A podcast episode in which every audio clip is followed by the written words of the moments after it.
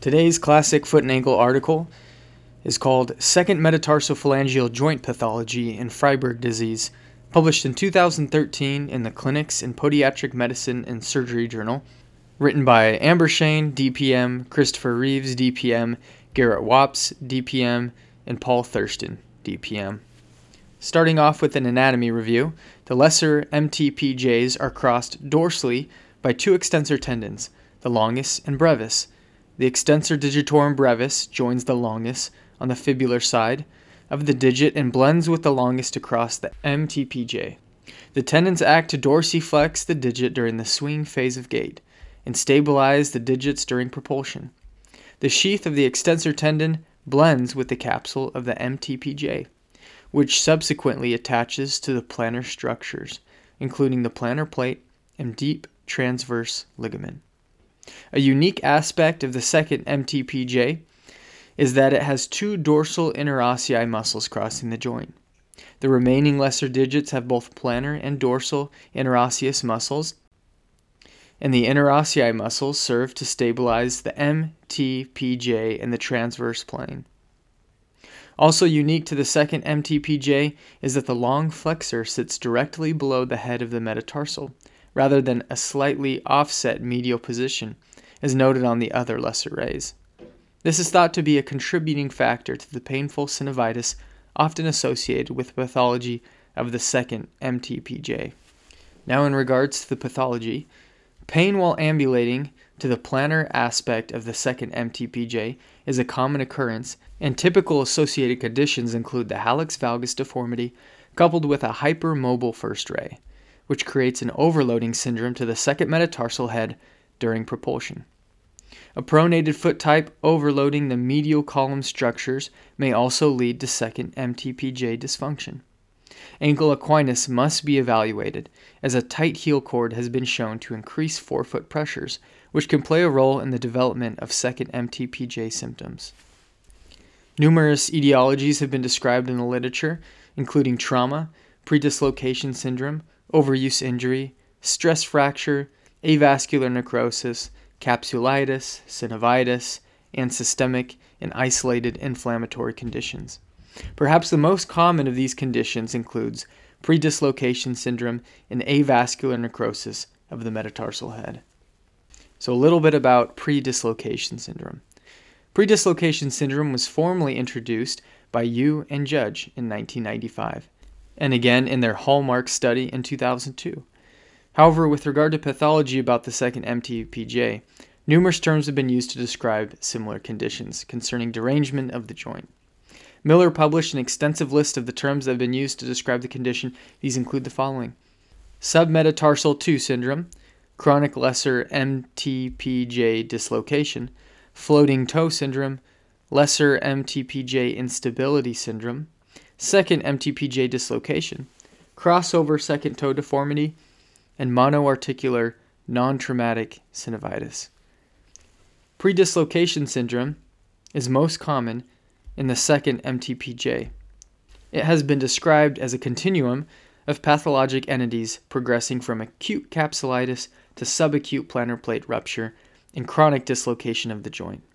The condition is progressive, with each stage weakening anatomic structures about the MTPJ, producing the next clinical signs and symptoms. Etiology of predislocation syndrome. There have been many suggested causes of predislocation syndrome. These include hallux valgus deformity, hypermobile first ray, abnormal metatarsal parabola, traumatic neuromuscular, anomalous muscle, and other anatomic abnormalities, and also congenital causes, of course. Each of these causes hold merit on the development of the deformity. However, congenital predilection combined with the aging process, female gender, and chronic ill fitting shoe gear may be the most likely causes. Once again, each of these hold merit, however, congenital predilection combined with aging process, female gender, and chronic ill fitting shoe gear may be the most likely causes. Yu and colleagues postulated that the common anatomic and biomechanical variants were the fundamental causes of the syndrome. They postulated that the long second metatarsal or pronated foot type created an increased plantar pressure to the second MTPJ. Kaz and Coughlin radiographically, radiographically examined 169 consecutive patients diagnosed with pre-dislocation syndrome and found no statistical correlation between second metatarsal length, hallux, valgus angle, Meary angle, or intermetatarsal angle, dispelling the notion that common structure abnormalities are the root cause of the deformity. Several investigators suggest that use of high heeled shoes and tight toe box increasing the forefoot pressure may predispose individuals to lesser metatarsalgia. Also, as mentioned previously, women seem to have this issue more commonly. This is likely because of the aforementioned high fashion shoe gear that tends to be associated with the syndrome. Age is another factor that appears to be associated with the condition. In the series by Kaz and Coughlin of 169 patients radiographically examined, 146 of these 169 patients were women. This is similar to other reports in which most subjects are women, ranging from 70 to 100%. Now, on to clinical presentation of predislocation syndrome. Predislocation syndrome typically begins as a subtle, vague complaint of pain and inflammation of the plantar aspect of the second MTPJ while the patient is ambulating. Yu and Judge described a pain out of proportion scenario with respect to the initial clinical presentation. Early in the clinical presentation, no deformity, crepitus, or malalignment is noted. There may be a subtle deviation noted between the second and third metatarsals, leading to the improper diagno- diagnosis of intermetatarsal neuroma of the second interspace. However, this condition rarely elicits complaints of numbness, burning, or sharp shooting pain into the adjacent digits. Typically, the patient will complain that it feels as if the digit is trying to dislocate or go out of position. The second digit loses purchase with the ground, and a positive vertical stress test is noted. And just as a review, in regards to the vertical stress test, also known as the Lachman test, instability of the second MTPJ is defined as a 5 millimeter translation of the joint. Pain is also typically reproducible during this test. Radiographs echo the clinical presentation displaying medial and dorsal deviation of the second MTPJ. Yu and Judge in 2002 created staging of predislocation syndrome. There are three stages found in predislocation syndrome. In each stage, there's a clinical presentation and a radiographic presentation. So in stage one, the clinical presentation is subtle, mild edema, plantar thickness, pain out of proportion, no malalignment, and pain at the end of range of motion. In regards to the radiographic presentation of stage one, there is no change. Stage two, clinical presentation. Now they have loss of toe purchase, notable deviation of the digit, increased edema about joint. In regards to stage two radiographic presentation, there's deviation of the digit, and subluxation is also seen. Stage three of predislocation syndrome, clinical presentation, there's pronounced edema extending into the skin. There's a crossover digit in regards to the radiographic presentation, there's dorsal dislocation and severe deviation of the digit. So, once again, stage one radiographically, there's no change. Stage two, there's deviation of the digit and subluxation may be seen. In stage three, there's dorsal dislocation with severe deviation of the digit. Now, on to conservative treatment for predislocation syndrome. The multimodal approach seems to have the most benefit with a combination of pharmacologic and splintage treatments.